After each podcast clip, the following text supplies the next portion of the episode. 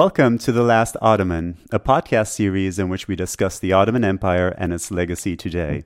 We are at the Paris Institute for Critical Thinking. My name is David Selim Sayers, and today, on the third episode of The Last Ottoman, it is my pleasure to welcome my friend and colleague Zachary Foster, whose research on Palestine has been making waves for the last five years, even though, or perhaps precisely because, he has chosen to take his work and career outside the university. Zach, welcome to the show. David, thanks so much for having me on. Zach, uh, let me dive straight in. Uh, your PhD thesis was entitled The Invention of Palestine. And as the title indicates, you place a lot of importance on the fact that the concept of Palestine was, quote unquote, invented. In your eyes, is that a good thing or a bad thing? So I would say all places are invented. Uh, countries, regions, states, counties, lands, none of these things exist in nature. So the places and the spaces and the lands that we inhabit, um, they're all invented. And and so I think what that means is that you cannot go to a geologist or a pathologist, uh, someone who studies soil, or or a biologist or a chemist or a physicist, and ask them what is Palestine you have to go to a historian or a social scientist or a humanist because a, a, a, physicist and a biologist and a chemist, if you ask them, what is Palestine? They do not have the tools. They do not have the analytical tools or the scientific tools to tell you what Palestine is, right? I think what, what that means, I think, is that um, is that it's really the job of the historian and the social scientist to tell us what Palestine is. It's an invention. That's what it is. We made it up. Uh, is that a good or a bad thing? Um, I don't. I, I wouldn't say it's it's it's neither a good thing nor a bad thing. It's just a reality of of living in a, in a complex societies with complex identities. I think that, um, for for example, I think that um, you know when when you have um, when you have complex societies, you need places you need these invented places. Why, why, why do we need invented places when you have complex societies? Think of just like any state or any society. How is it you can function in a society without naming places? Like, hey, David, let's let's meet up in Polanco. Well, if you don't know what Polanco is, then how are we going to be able to meet there? Like, hey, Dave, let's let's meet up in, in Amsterdam in in uh, in January. Well, hey, if, if I don't, if, if, if that's an unintelligible word to me, then we're just not going to be able to communicate. Right. How is it that you govern a, a place or a space right. without being able to tell your uh, direct reports uh, or communicate to your commander, hey, we were unable to conquer Palestine. We failed to conquer Lebanon. Or how, how is it that you can even have a chain of command? How is it that you can conduct operations of a state right. without dividing that state into different lands or right. different territories or different counties? I mean, you're you're talking about nationalism, or uh, you know, the the way uh, what Benedict Anderson would describe as the imagined community, right? On the one hand, um, but the problem is, of course, uh, on the one hand, we all know that all nations are invented. On the other hand, when you stress that in a certain way, then you might find yourself in trouble because, hey, of course, my nation pre- sort of precedes history. My nation precedes, uh, you know, anything else that's been around forever. So uh, it feels a little bit like there's a little bit of a provocation in your title when it comes to when it comes to that aspect of nationalism you're you're absolutely right about that, and and I and I would like to get into that in, in, just a second. But let me just make one other quick point about invented identities, because I think there's this perception, as you point out, that there's somehow something somehow problematic or illegitimate about an invented identity. By the way, all human identities are invented. Um, I identify as Jewish. Uh, I'm a proud Jew. I go to synagogue sometimes. I make uh, Shabbat dinner sometimes. Uh, by the way, Judaism is invented. Okay, human beings invented it, and and I'm still Jewish, and I'm still a proud Jew. There's nothing wrong with believing and being proud in an invented identity, right? So, um, that, that that's the first point I would make. Right. Um, right. The, the, the second point I would make though is that um, you know, I don't think it really matters, right? Like what what we call these places. Um, you know, to, to this question of like, you know, does it matter that this is an invented identity or an invented place? Well, I don't think so if we call it Israel, or if we call it Palestine, or if we call it Judea or Samaria, or Eretz Israel, or Bilad Sham, or the land of Canaan, like I don't think it really makes any difference at all. I mean, th- think about, for example, like does it matter if we call this Jack Herer or Sour Diesel or Bubba Kush or Gelato? Like, it makes no difference at all, right? We just made these things up. Well, these are just it, it, it, might make a difference in sort of how it uh, how, how much of a how much of a high it gives me, but I'd have to do I, I'd have to look into that. Exactly right. So we use these words, these strings of sounds and syllables. We use them because we need to use them because in order for human beings to communicate uh, intelligible ideas from one human being to another human being, we need to use these words that refer to complete inventions, completely invented ideas. And that's the nature of human communication. That's the nature of human language.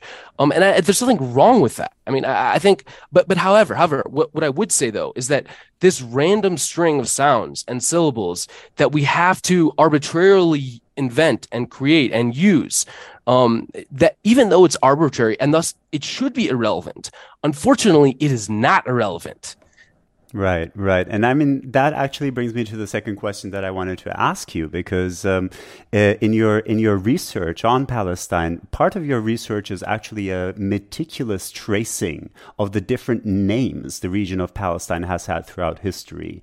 And uh, the question that uh, uh, poses itself there sort of relates to what you were just saying because why exactly is it so important what we call a place i mean you were saying okay well at the end of the day it's arbitrary but uh, if I mean, you know, I'll, I'll, give you I'll give you a chance to explain because after all, uh, political uh, sort of actions, political political realities get tied to these names, and then it it does start making a difference. Do you want to go into that a little bit? Yeah, absolutely. So I, I completely agree with you that despite the fact that these are arbitrary strings of words that we use in order to communicate intelligently, at the same time, these arbitrary sounds, these arbitrary strings of sounds that refer to things in the world, um, even though we've invented them, they actually do have real world implications. So let me just give you a few examples when Israel conquered the West Bank and Gaza uh, in, in, 1967, it shut down the Bank of Palestine. Okay. And then when uh, it was set to allow that Bank of Palestine in Gaza to reopen in 1980, the Israeli army required the Bank of Palestine to change its name. Now, let me ask you, what was so problematic about the name the Bank of Palestine? Well, from the point of view of the Israeli army, it quote unquote endangered Israeli security. You heard that correctly. The word Palestine being used in the name of a bank was endangering Israeli security. Palestine, Palestine, Palestine, Palestine, Palestine, Palestine, Palestine, Palestine, Palestine. Alert! Anyone listening to this podcast, you have 15 seconds to find shelter before you get hit in the face by my saliva. Okay, oh, it's, it's, it's, such a ridiculous concept that a word that refers right. to a space or a territory or land is right. dangerous, right? But here we are eh, living in a place, living in this country where, in fact, they, are criminalizing the use of a word, of, of, of this specific word referring to this land. Right. So, right. even though it's arbitrary and that we made it up and that's invented, well, clearly some people think this arbitrary word has like really important implications in the real world. Absolutely. And this is one this is one example. You know, if you look at, for example, Chance the Rapper, a very popular rapper based out of the UK, he has a song where he he talks about Palestine all about all, all over the sound, all, all, all throughout the song. And the BBC was showing this music video once, and there was this huge controversy whereby the BBC was bleeping out the word Palestine as, as if it was a curse word, because they must have had some like pro-Israel pundit on staff who's like, "Oh my God, like the pal- the word Palestine is so dangerous. This is inciting to violence, right? Like, so, so we live in this world where the word Palestine is being criminalized. It's being treated as a curse word. Yeah, free Palestine from the river to the sea. Marc Lamont said that on, on CNN and he got fired. Right. Why is it that right. saying the word Palestine is problematic or that it's criminalized? Well, I think the answer is that we live in a world where Palestinian identity, the idea of Palestine, has been de- delegitimized it, it's been delegitimized because you have this very powerful state, the Jewish state of Israel, that has hel- been hell bent on erasing Palestine and Palestinian identity from memory and from view. And so, and so, I think ultimately, like it's precisely because that we have this uh, state and these people who are hell bent on destroying an entire other culture's identity that we have to uh, uh, sort of look and and ask ourselves, like, okay, well, what is Palestine? Let's talk. Let's right. talk through this concept. Let's try and understand it. Uh, actually, um, one thing that, uh, that that that sort of popped into my mind as you were saying this about the sort of erasure of this concept of Palestine relates to relates to something that I wanted to ask you later on, but it uh, it ties in much better here. So I'm just going to go ahead and ask that because this uh, it relates to the to the art. I want to say because I don't want to really call it a science, uh, the art of writing history, and um, in your research, uh, especially concerning the term Palestine, you've come across some very problematic, to say, to, to, to, to, to, to, to, to say the least, very problematic ways of writing, rewriting, sort of, um, let's say, kind of um, directioning history that uh, uh, are very one-sided in the way that they that they uh, account for the usage or the non-usage of the word Palestine, and this from some very, very well-respected and eminent historians. Uh, can you tell us a little bit more about that? Yeah. So the word Palestine, uh, ha, for for various reasons, I think per, in part because it has been politicized and criminalized. There's a rich body of literature of of historical research trying to understand when people use the word Palestine in history, who used the word Palestine in, in history, how often it was used, and to refer to what land.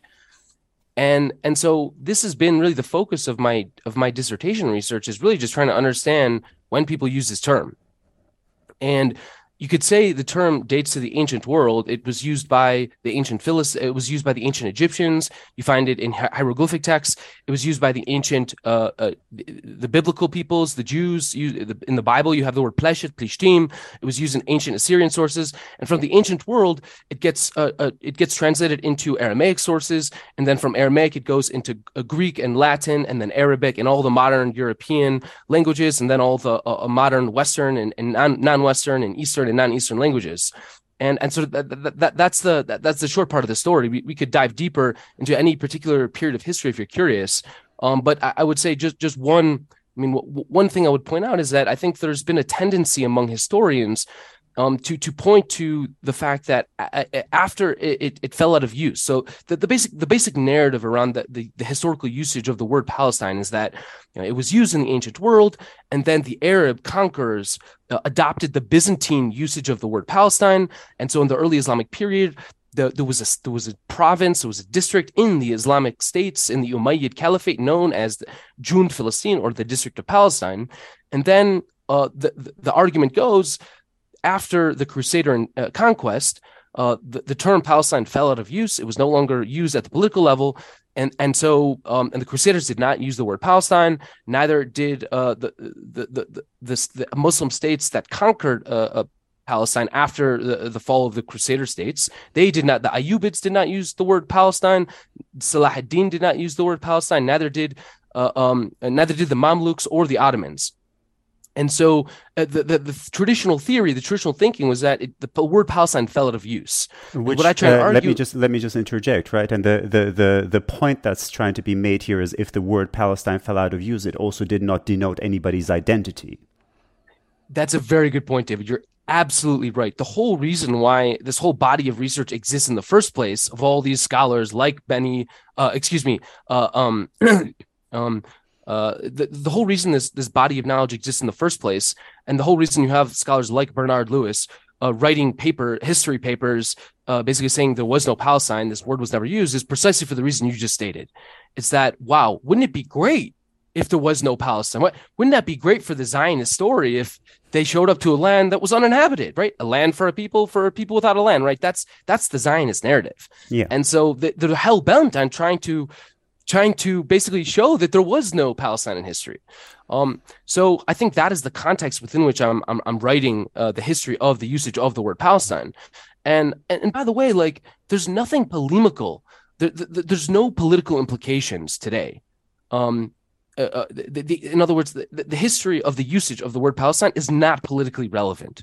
Okay, if if people in, in, in Palestine use the word Palestine in the 15th century or the 18th century or the 13th century, I don't understand what that has anything to do with home demolitions in East Jerusalem in 2022. Okay, well, it's just not relevant. Well, right. I mean, the the it's it's not relevant. Uh, unless you are on a, on a, some kind of quest to weaponize history in order to sort of justify uh, political projects that are happening at the moment, uh, where where you, are going to construct a certain version of history in order to serve uh, best serve your political needs at the moment. Zach, how does that make you? I mean, as a historian, right?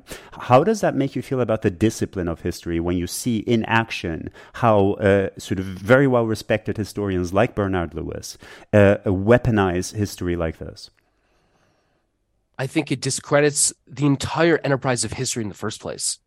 I think that is the risk. I think when historians allow their uh, political ideologies to color uh, not just their approach to writing history, but but literally like their conclusions itself, what they uh, you know, because history is not just about framing; it's also about like being honest about the evidence. Um, and and I do think that you know historians are oftentimes not honest with the evidence. I think that historians really need to ask the question without. I think Bernard Lewis arrived at the conclusion first that there was no Palestine because that was what he wanted to show. And he went back in history and found shards of evidence that supported that conclusion he had already come to.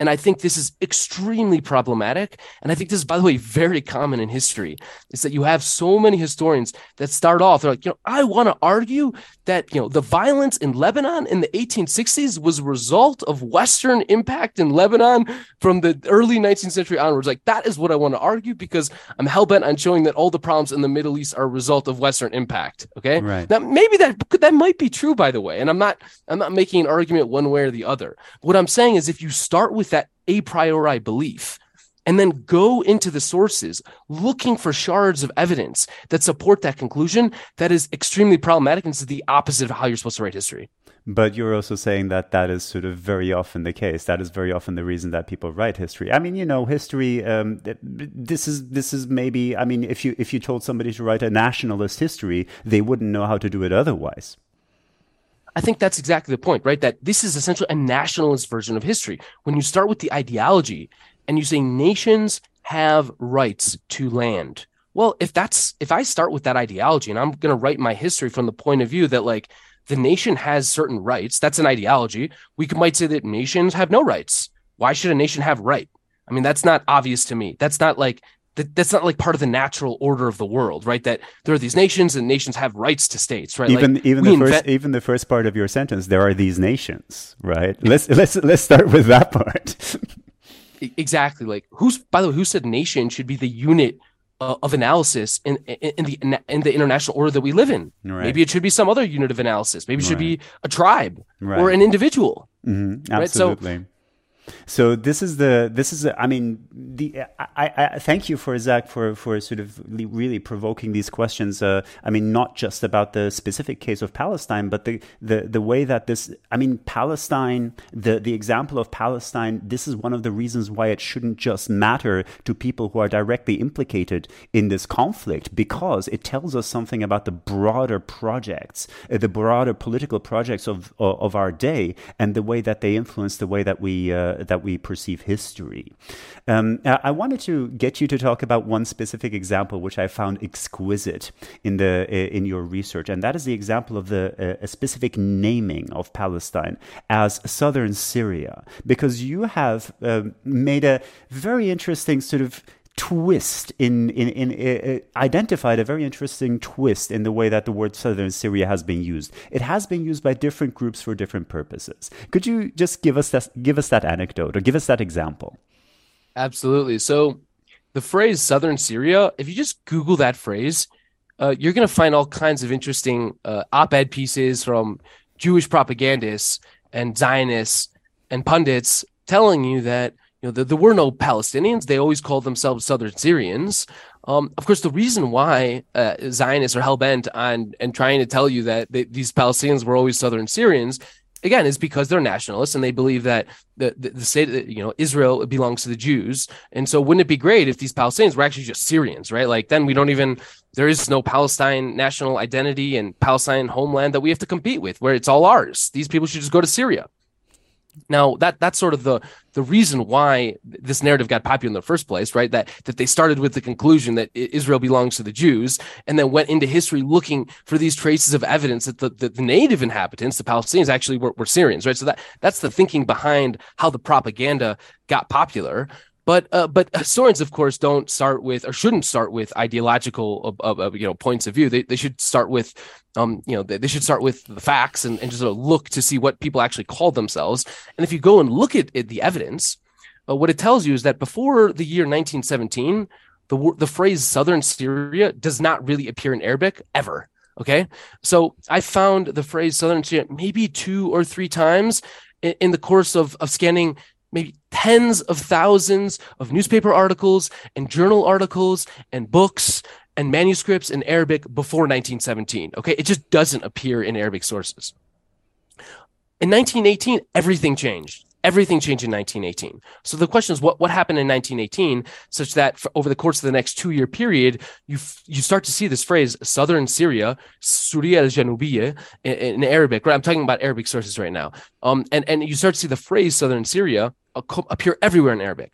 Now, what happened was that, you know, the, the Ottoman Empire is uh, joined World War One, tragically.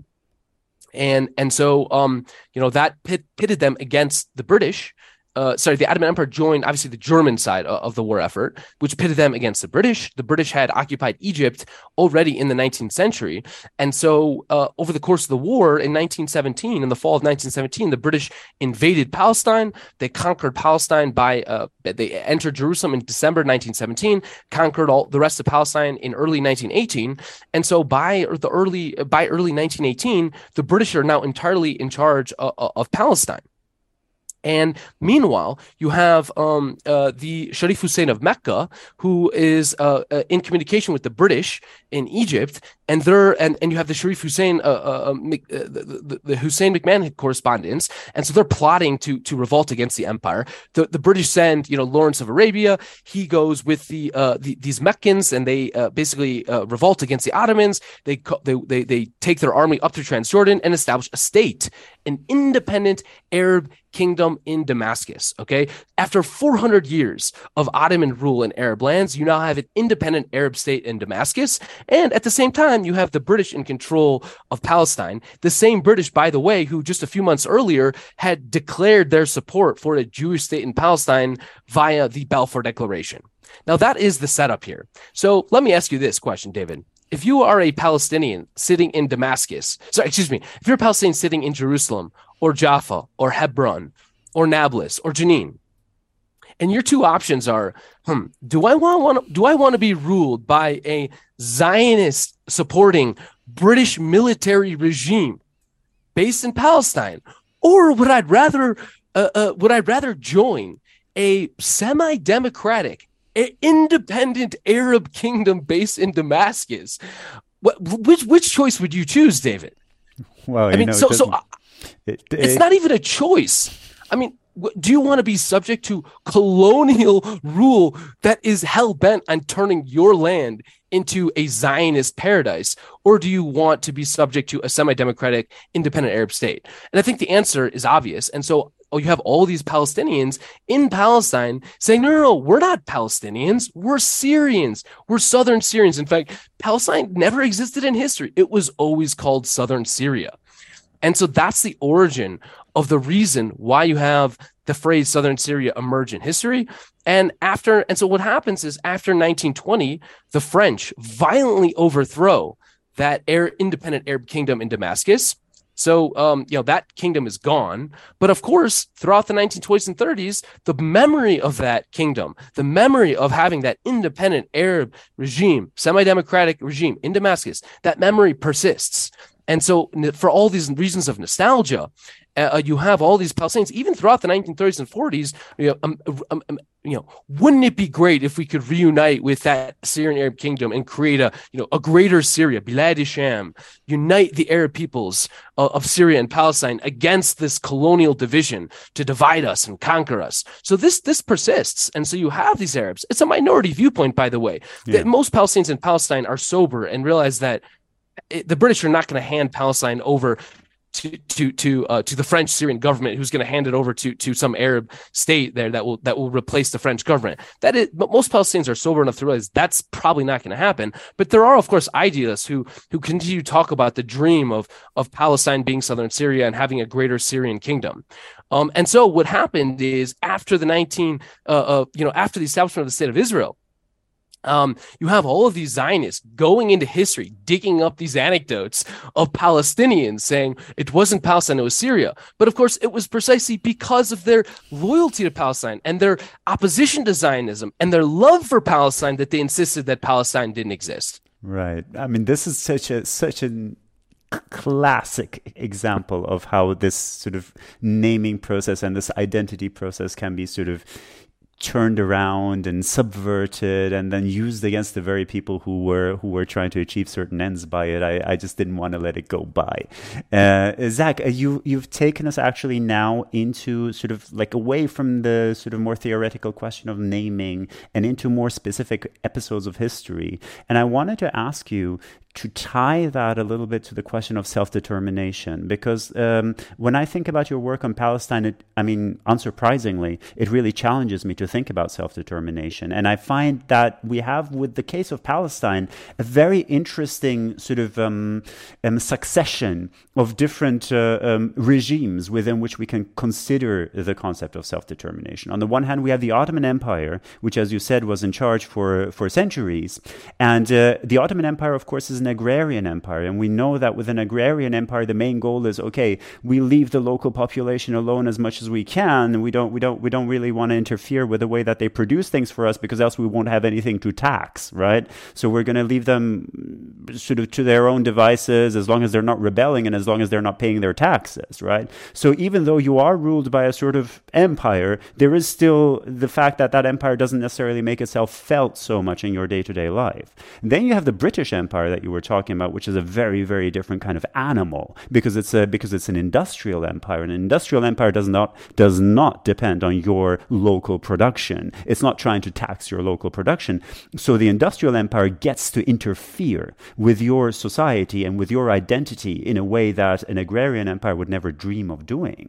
And finally, uh, once we sort of trash all of the empires, we still have the question of the nation state. So, for example, the Israeli nation state, where you have the as you were putting it already, the famous claim to self determination. But then again, with a nation state, the question asks itself, the question poses itself, like, who is the self that does, that does the determining, right, in the self determination? So with Palestine, interestingly, we have all three cases, right? We have the agrarian empire, the industrial empire, and then the nation state. So how would you compare, uh, or, you know, maybe you could walk us through these three scenarios a little bit and, and, and how they would have uh, sort of affected uh, the the self the, the self determination at a local level?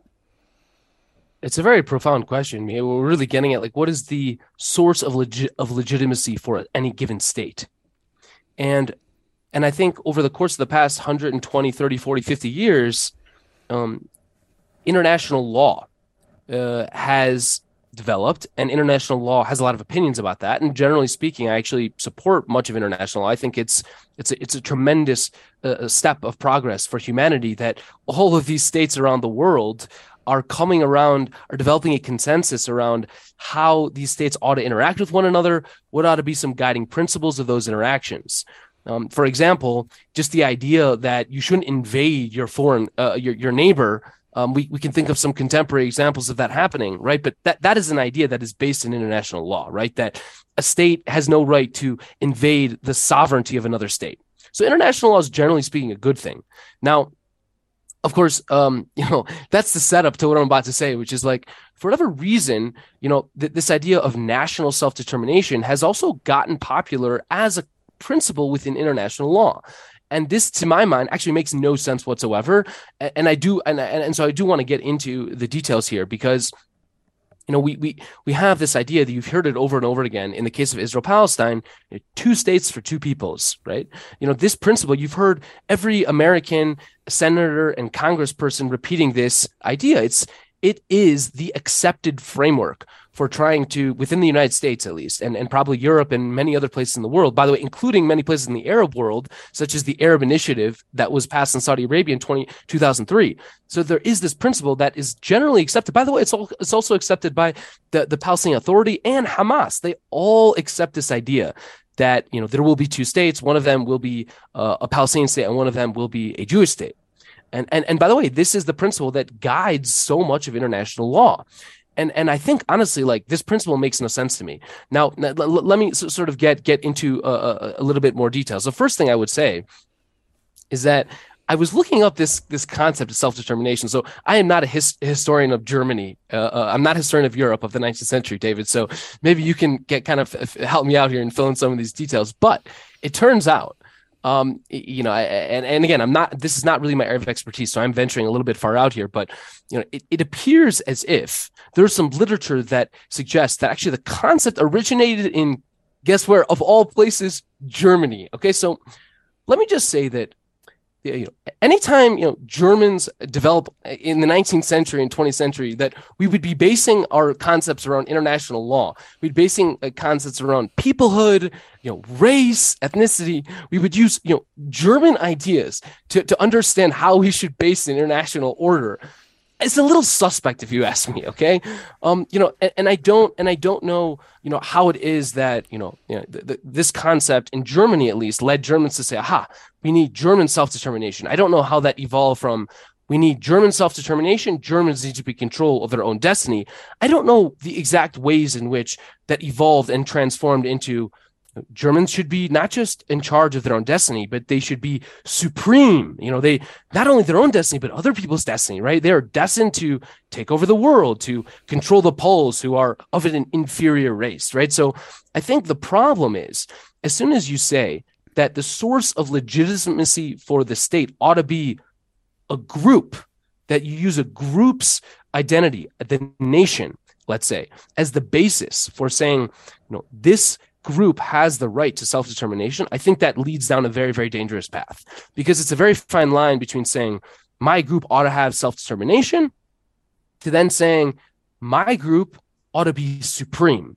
And well, I because, do think that is a very, uh, yeah. because the thing that you're doing then, okay, if uh, a nation should have the right to self determination, then what we what we need to make sure is to prove that the people that we want to invade or colonize or dominate, to prove that they are not nations, right? This is the whole sort of uh, Fanonian uh, argument of uh, sort of colonization that that you sort of um, that you deny the existence of the nation. Right?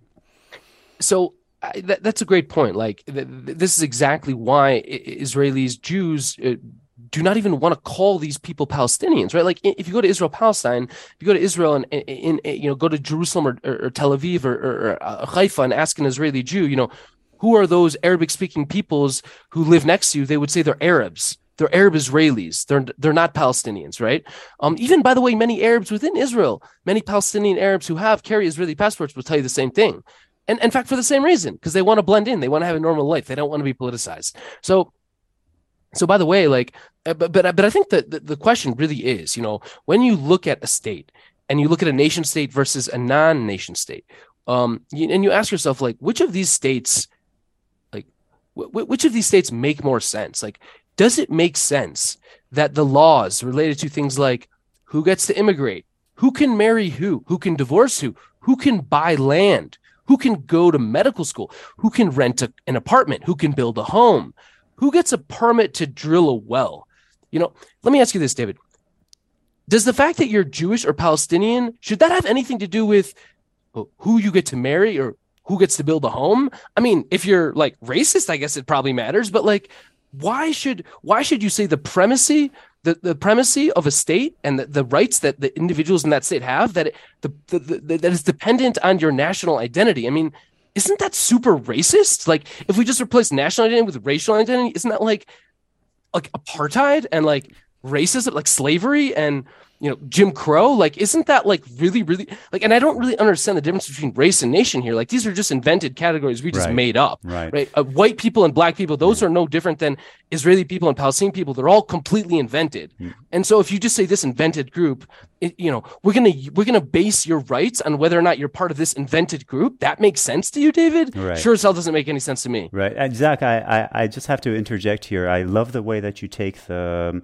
A, specific example, the example of Israel Palestine, in order to conclude not just something about that example, but in order to go from that to some, some of the sort of more basic principles that we take for granted without even sort of asking ourselves why we should take them for granted in the first place. Um, so Yeah, I- uh, I, I want to I want to sort of follow up a little bit on the kind of um, Ottoman side of things because um, uh, that uh, w- with the Ottoman uh, when you when you go into the Ottoman Empire when you go, when when you go uh, to that sort of aspect of Palestinian history or history in general, you get of course a very different kind of model. I mean, of course, I'm not saying that the Ottoman model was. I'm not saying that it was better. I'm just saying that it was different, right? Different in the sense that there was within the system of empire uh, a certain uh, degree of self-determination going on because local communities uh, uh, based on sort of religious um, belonging religious identity etc etc they had certain legal privileges or rights or they, they, they, they were able to sort of make some some sorts of legal decisions among themselves without going to the Ottomans for that and had their own courts had their own education opportunities to a certain extent weren't forced to um, assimilate into a master language, etc., etc. I'm not again like you know I'm not saying it was perfect. I'm not saying there was never ever any forced conversion. I'm not saying that there weren't uh, different levels of taxation, etc., etc. But this sort of homo- this sort of you know.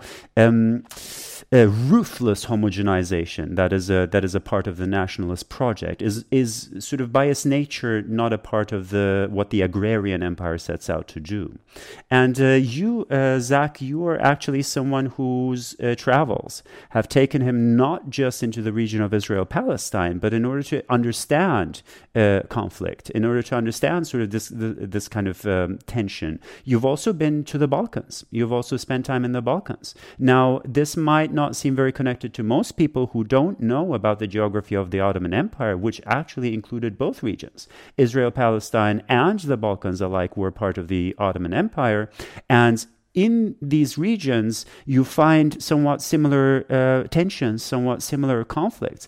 Could you sort of um, uh, maybe somehow bring together a region like the Balkans and a region like Israel Palestine with respect to how their current issues are related to the Ottoman Empire? I love that question, David, because I, I think you're absolutely right. I think that generally speaking, people do not realize that many of the things happening in the Balkans today are quite similar to many of the things that are happening in the Middle East today. And and and I think the the story goes something like this. You had this Ottoman Empire, you had dozens and dozens of different ethnic, national, religious groups.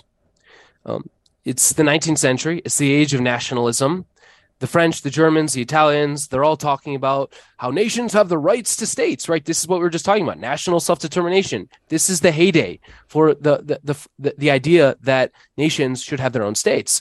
And of course, this impacts the Balkans, as as I'm sure many of our listeners know.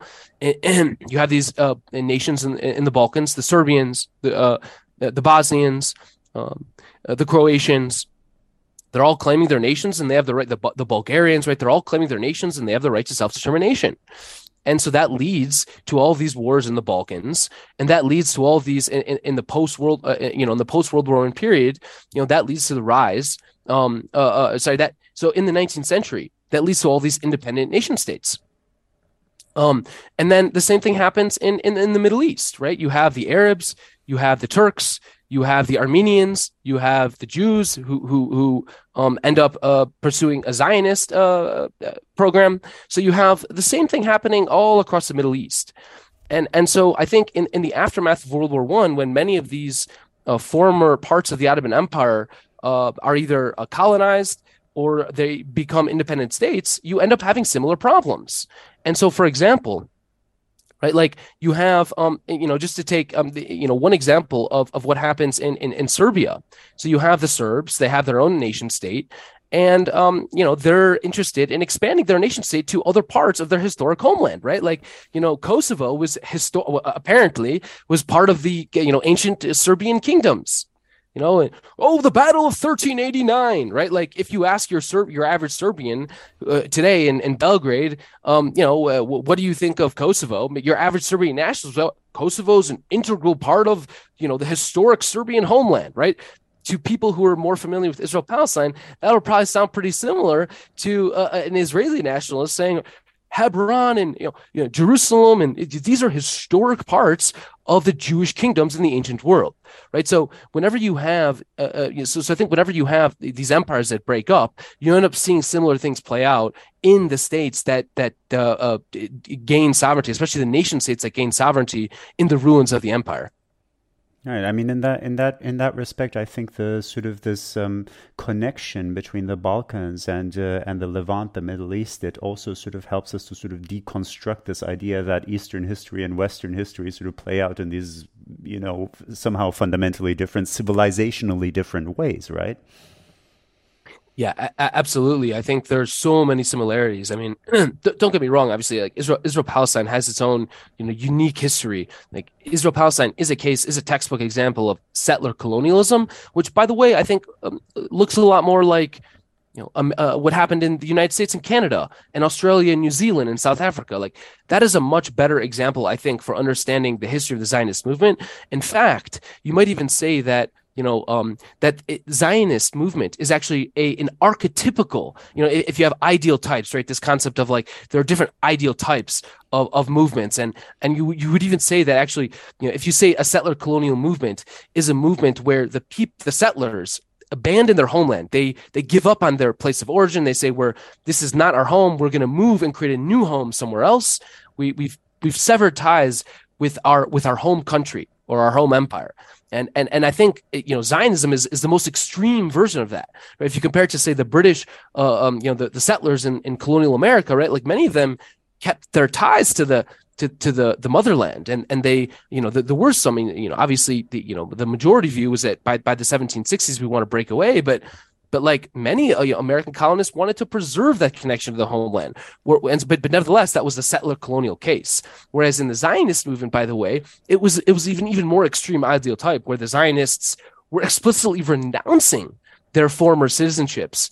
They were rejecting their estate of, of existence in um, in their former uh, uh, countries and saying, no, no, we want to reinvent ourselves and build a new state in a new land, right? So it's it's actually a, a really a, a perfect example of settler colonialism. Right. So in that case, actually, you know, it's obviously very different from you know, the Balkans, where you don't exactly have that kind of settler colonial state coming in and moving in. Right. Um, but of course, you do have mixed populations, and so I right. think whenever you have mixed populations, and then you have nation states that come into existence in, in, on top of those mixed populations, you see similar problems emerge. Right. I mean, this uh, the situation where you basically um, you have uh, um, nations without states and existing within some kind of larger political enterprise, but just as uh, I don't know, cultural or ethnic or linguistic nations, rather than as uh, as something that is tied to a political apparatus in a territory.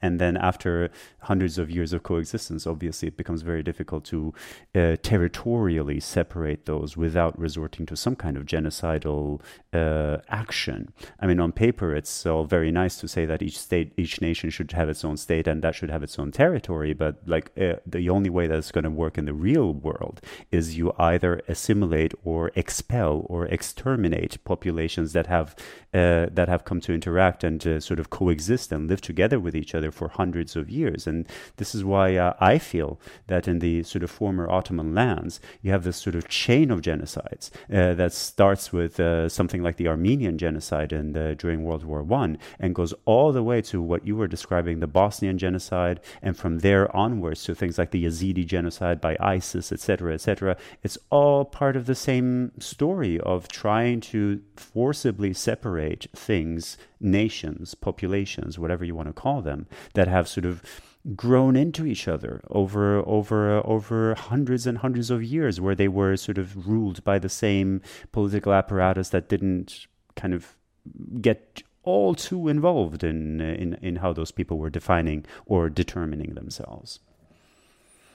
Uh, Zach, uh, what I wanted to, uh, I mean, the, the, the fact that you uh, you are somebody who has this perspective from both ends of the Ottoman Empire, I mean, it speaks to the fact that you, uh, as a historian or as somebody who's involved in area studies, you you you, you haven't just sat at your desk and read the books or or or or, or whatever, listened to the uh, to the, to the to the to the programs that explain the area, but you've actually spent a lot of time in the area itself, and in fact, you've sort of uh, thinking about what you've talked about uh, regarding uh, your formation uh, on different platforms, uh, I've come across sort of three main things that have made you who you are as a historian and as a as a as a as a thinker. Firstly, of course, you have the books, of course, you have the book knowledge, but then you have the travel and you have the interpersonal contacts. And I just wanted to ask you, as a practitioner of history, as a, as as somebody who who who researches and who talks about this, what is the relation between these three things? Because I can imagine that over the course of your sort of development, um, there has been uh, there must have been some tension between the book knowledge and the and the and the and the personal experience yeah i think on, at first glance you might say that history writing can be done uh, by anyone um, without having to meet any Palestinian. You could write the history of the Palestinian people, let's say in the 19th or early 20th century. Uh, at first glance, you might say you could write that history without meeting Palestinians, ever traveling to Palestine, I think at first glance you might say that that's obviously possible, but I think in reality that's just not how it works. And so just just to share a few examples of what I mean by that. How is it that you can even write Palestinian history in the first place? What what sources are you able to even get access to? Well, if you're just using, you know, published materials, well, sure, okay, maybe you can find those in Western libraries, or you can find those in the Israeli National Library, or you can find those maybe in, um, you know, in certain archives that are accessible to the public. But um, by the way, if you're Palestinian, you can't access the Israeli National Library in Western Jerusalem. Uh, if you're Palestinian in the West Bank or Gaza, uh, you, you do not have access to Western libraries. You probably don't have great uh, access to paywalled materials, right? So already we see that who you are, what your passport is, um, you know, where you're allowed to travel to. All of these things do have a tremendous impact on what kind of history you're even going to be able to write. It, it, it, because your identity, who you know, it has a huge impact on what you have access to as a historian. Um, and so, um, and so, for example, you know, when when I was doing dissertation research, I wanted access to all these private libraries, private collections, and so I went to the Khalidiyya Library in Jerusalem. And guess what? Had I not spoken Arabic, uh, there's no way I would have gotten access to that library. Um, the reason I was given access, by the way, was because they would mistakenly confused me for a member of the Khalidi family. There, there, was literally a misunderstanding that I neglected to correct. I was like, all right, these people think I'm like a Khalidi. All right, let's just run with this and and it worked and i got access to the library. But that, that, that's just like one example right? But if you if you if you look at if you look at the acknowledgement sections of the the best history books written on palestine think of uh, Beshara Doumani's uh, um, merchants in nablus from 1700 uh, to 1900 right? He talks about going from door to door literally knocking on people's doors in nablus looking for uh, private papers. You know if you ask salim tamari who is one of the the most brilliant historians of Palestine today. He's I don't know how he does this, but he manages to find these unpublished man, uh, me, um, unpublished memoirs, unpublished diaries of all of these Palestinians, Wasif Jawhariya, Arif al-Arif. Um, he's finding them and publishing them, right? So, you know, obviously, you know, who you who you are who you know who your friends are who your contacts are. Are, are you able to travel? Where are you able to travel to? All of these things impact what kind of history you're even able to write in the first place. Yeah, and, that, those are sort of the obvious examples. Maybe you might even go a step further and say, even you know, oral history is another by the way interesting kind of history that like has been a, a significant really important in the case of palestine be, precisely because the palestinians do not have a national archive. They do not have a repository of, of, of their collected histories um, be them written or oral. And so you have a lot of very important history uh, that has been written on palestine using oral history. Another example i would say is that even merely what you choose to write about what topic are you interested in studying in depth that is obviously going to be impacted by who you know. What are you, who are your contacts? Where are you traveling to? What what things are piquing your curiosity today? Because I do think that you know history. You know, I, I, I I like I said, you you cannot start with your conclusions when you're a history, but I do think you want to be aware of what people today care about what are people interested in today and i do think you need to talk to people you need to understand where people are at what are their biases what what things do they believe and then if you know what your average Palestinian or Israeli Jew today believes about 1948 or about the origins of Palestinian identity or about the 1967 war, like if you have an understanding of what the average Israeli Jew or Palestinian thinks about those things today, that's going to give you some insight into what questions you should be asking, what you should be looking for in the documents. So I do think it actually matters a great deal, even though at first glance you might say it actually doesn't matter. Right. No, no, I, I absolutely agree with you. And you have these, uh, I mean, it's not just Palestinian history. You find this all over what we call uh, uh the so called area studies. I mean, you know, I've uh, had the opportunity to teach and uh, do research at universities in Germany and Austria where you have these very large Turkish populations, and I work in Turkish studies. And the professors at these universities often they got into Turkish studies before these significant populations started entering. These Turkish populations started going to universities, so they could basically get away with being Turkish studies professors without even having a very sort of firm grasp on the knowledge. I mean, uh, on the on the language. I mean, I'm not saying that they didn't know the grammar, but like you know, expressing yourself, actually sort of being at home, sort of the language. The language is a is a vessel for the culture, and sort of uh, you know just the dry grammatical knowledge of the language is very different from knowing something about how the culture works. So you, I, I often experience these paradoxical situations in these schools where professors who's Turkish, was actually sort of, you know, uh, if, if we talk about it as a spoken kind of living language, their knowledge of Turkish was actually worse than that of their, their students, and then giving those students bad grade in Turkish because they made some grammatical mistakes. That's hilarious. By the way, it's the same in Arabic. Like you have many Arabic uh, professors. I mean, cer- certainly going back, uh, I think things are changing now, but certainly if you go back many, many decades ago, know, to be an Arab or Oriental scholar meant to know Arabic grammar and philology. It did not mean you could have a conversation in Arabic. right. And I mean, this uh, that sort of brings me to my to my last question that I want to. I mean, I could actually talk to you for hours, but I have to wrap it up sometime.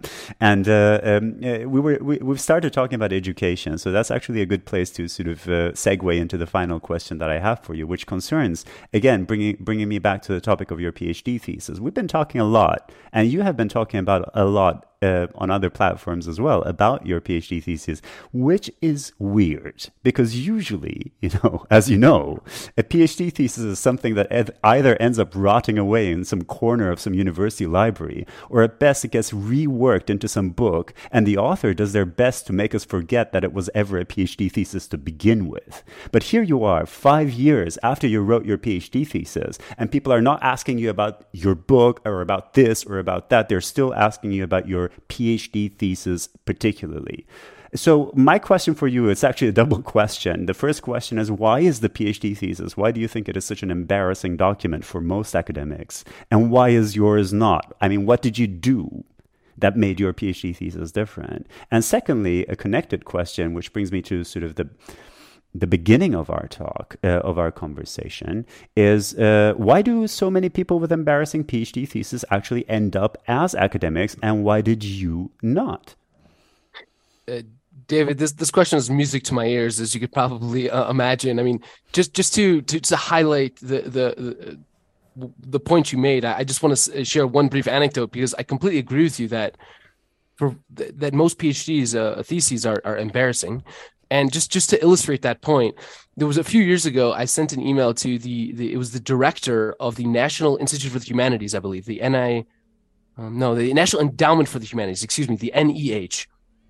They have these grants that they give to people um, in order uh, for them to turn uh, in order for them to write a popular book that's that's the goal is to get academics in the humanities writing popular books and so I submitted, I was like, cool, this is right up my alley, right? So I submit this. Uh, so I'm emailing the director uh, because they have this provision in the, you know, the fellowship announcement that says something to the effect of you, you're not allowed to uh, apply for this fellowship if you're planning on turning your PhD thesis into a book. Like that is disqualifying you from this fellowship because obviously, right? Because PhD theses are all embarrassing, and there's no world in which a PhD thesis could ever become a popular book, right? That was the assumption. And so I asked him, I said, I sent this director an email. I said, look, you know, I am I'm I'm, I'm applying for this uh you know this fellowship. There's maybe one one and a half chapters of my dissertation which like I think are interesting. I think they have popular appeal, and you know I'm I'm going to expand on those chapters and and turn those let's say chapter and a half into a, a full length book. Uh, you know, and maybe some of the more academic parts of the dissertation, the other three or four chapters, would not be part of the book, um, or would be condensed to a very small section. Um, and he said, "Look, um, there and he said no th- th- there's no world in which even one chapter of your phd thesis would be relevant for this for this fellowship so the, the perception of phd theses from the director of the national endowment for humanities which is a you know, the, the federal united states federal government's uh, institution um, for funding humanities research, the opinion of the, the United States federal government is that 100% of every word of every dissertation ever written in the history of humanity is not worthy of a public audience. Okay, that is the perception that we have today. And unfortunately, I think you're basically right that most PhD theses are embarrassing. And there are a lot of reasons for this. I think the first problem is the word length, is, is, is the word count. PhD theses are required to be 100,000 words. I think if you ask any really good writer what the key to their good writing is, it's rewriting and it's condensing, it's pressing the delete key. You want to be economical in your writing. And so what you do is what I did when I reached 100,000 words was I said, okay, well, it's time to start rewriting and editing and cutting and pressing the delete key. I got to 100,000 and after the, the, the, the, after I went rewriting and editing and deleting, I was down to 20,000 words and I was like, holy shit. I need to now write another 80,000 words. Actually, that's not true because if I write 80,000 words, then I'll have to rewrite that and then bring that back down to 30,000. So actually, I need to write like 500,000 words, which is just an insane number of words. And so I think the first problem is the length requirement it is very difficult to write 100,000 crisp, tight, economical. It's very difficult to do that. Um, the second problem, I think, is that you know academics are not taught to write. I was not given a writing class in graduate school, and I don't. I think that's that's more or less a, a par for the course. I don't think graduate students are taught to write. And by the way, writing is really, really hard. Um, it's really easy to be a bad writer, and really, really hard to be a good writer.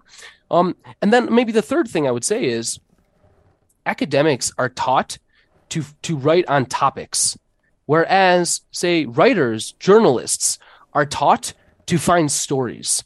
And there's a big difference between a topic and a story. So for example um, you know, uh, um, you know, identity in british mandatory palestine. That's a topic. You know the origins of a palestinian identity you know, that's more of a story. I'm, I'm, I'm uncovering the origins. Um, th- that's one example, right? But you could really think through anything, any time. Eh, look at any dissertation. Look at any dissertation. The vast majority of them are. It's like I'm stating the topic of the dissertation, but that topic, it's not inspiring curiosity. It's not triggering my interest. It's not pulling me in with some hook or some catch. It's not a story. A story is supposed to pull you in with a hook. It's supposed to be a, a you know there's a beginning, there's a, a, rising action, there's a climax, and then there's the letdown. Right? A, a, story has phases. It builds up. You're you're you're telling me about how something happened, why it happened. You know, you're building me up to some like pinnacle, some you know climax. Right? Like that's a story, and you're trying to explain why something happened. Whereas a topic, I'm just like, oh, you know, I'm going to explain to you the four types of identity that existed in British Mandatory Palestine. There were Muslims. They had a religious identity identity. They also had a Palestinian identity. They also had an Arab identity, right? Like that's not a story. And so I think you have, for all of these reasons, I think academics struggle to reach broader audiences. They also are reading academic literature, which is jargon laden and complex, and and again is not well written itself. And so they're basically being fed with bad writing. And so no surprise that if you read hundreds and hundreds of books for your comprehensive exams, those hundreds of books all being very poorly written, all being very complex, all being about um, uh, sto- uh, about topics, not stories, then of course you're going to follow in their footsteps and also do all those same things. So I think it's also a legacy problem. Um, and so there's just layers and layers of problems with academic research, especially the PhD dissertation. And so I think ultimately, to answer the first part of your question, apologies for, for rambling for so long here. But to answer the first part of your question, I think that's why um, most PhD theses are, are embarrassing. By the way, there's another reason, which is that you know PhDs are taught like the, the PhD dissertation is a means to an end for most people. And in fact, in many cases, they a PhD student will embargo his or her PhD dissertation for two years after it's been written. Now, let me ask you this, David: If you're a journalist would you would you write a journal would you write an article for new york times but then embargo it for two years? I mean, just think about that for a second. Like as a journalist as a writer you're, you're trying to reach people. You want people to read what you write. Whereas as a, as a phd you want as few people to read this thing as possible like the whole incentive structure is to like hide this thing behind a paywall so no one in the world can read it for two years such that maybe hopefully that makes it more likely you're going to get a book contract because ultimately you need that book contract to get an academic job so right. there are all these misaligned uh, incentives are misaligned right. it's built on and so th- there's so many problems um, before you go on to the second part of my question i'm not sure that you remember it but um, i just wanted to point out that this is also uh, i mean mean, it's implied in what you said, but just to make it explicit, this also then feeds in, I mean, this sort of jargonification and this, uh, these requirements regarding uh, word count, et cetera, et cetera, they, they also feed back into this thing where the, the research becomes inaccessible uh, to, to, to normal people. And what that means is that then you have to take uh, whatever somebody like Bernard Lewis says, you have to take, you, you, have to take, take them by their, by their word. You have to take it at face value because you can't really go and access access the sort of the research that the, the, the sort of nuts and bolts research that has been done behind the scenes in order to enable him to reach the conclusions that he's reached. So you don't have access to that. So it also becomes not just a paywall, it also becomes a sort of political firewall in a way, if you want, uh, uh, preventing uh, the regular person from accessing uh, academic work. I couldn't agree more. I, it's it's a tremendous disservice to the public to use jargon to make your research inaccessible, uh, to reference co- academic concepts that the average person is not going to understand. I don't think that makes any sense. And and, and I completely agree with you that your your sense your, what you're essentially doing is is leaving the field open for these propagandists who who do who are better writers and who do have the ear uh, um, uh, of of public officials of of major journal uh, uh, of, of major newspapers and major publication outlets th- these people who who are do not have history at heart who are not trying to uncover the truth but who have ulterior motives and who are pushing propaganda you're leaving the field open for these people. So it's a tremendous disservice to the public Right, and maybe that does that. maybe that does answer the second part of my question of why you did not end up being one of those academics with embarrassing PhD theses who went into academia.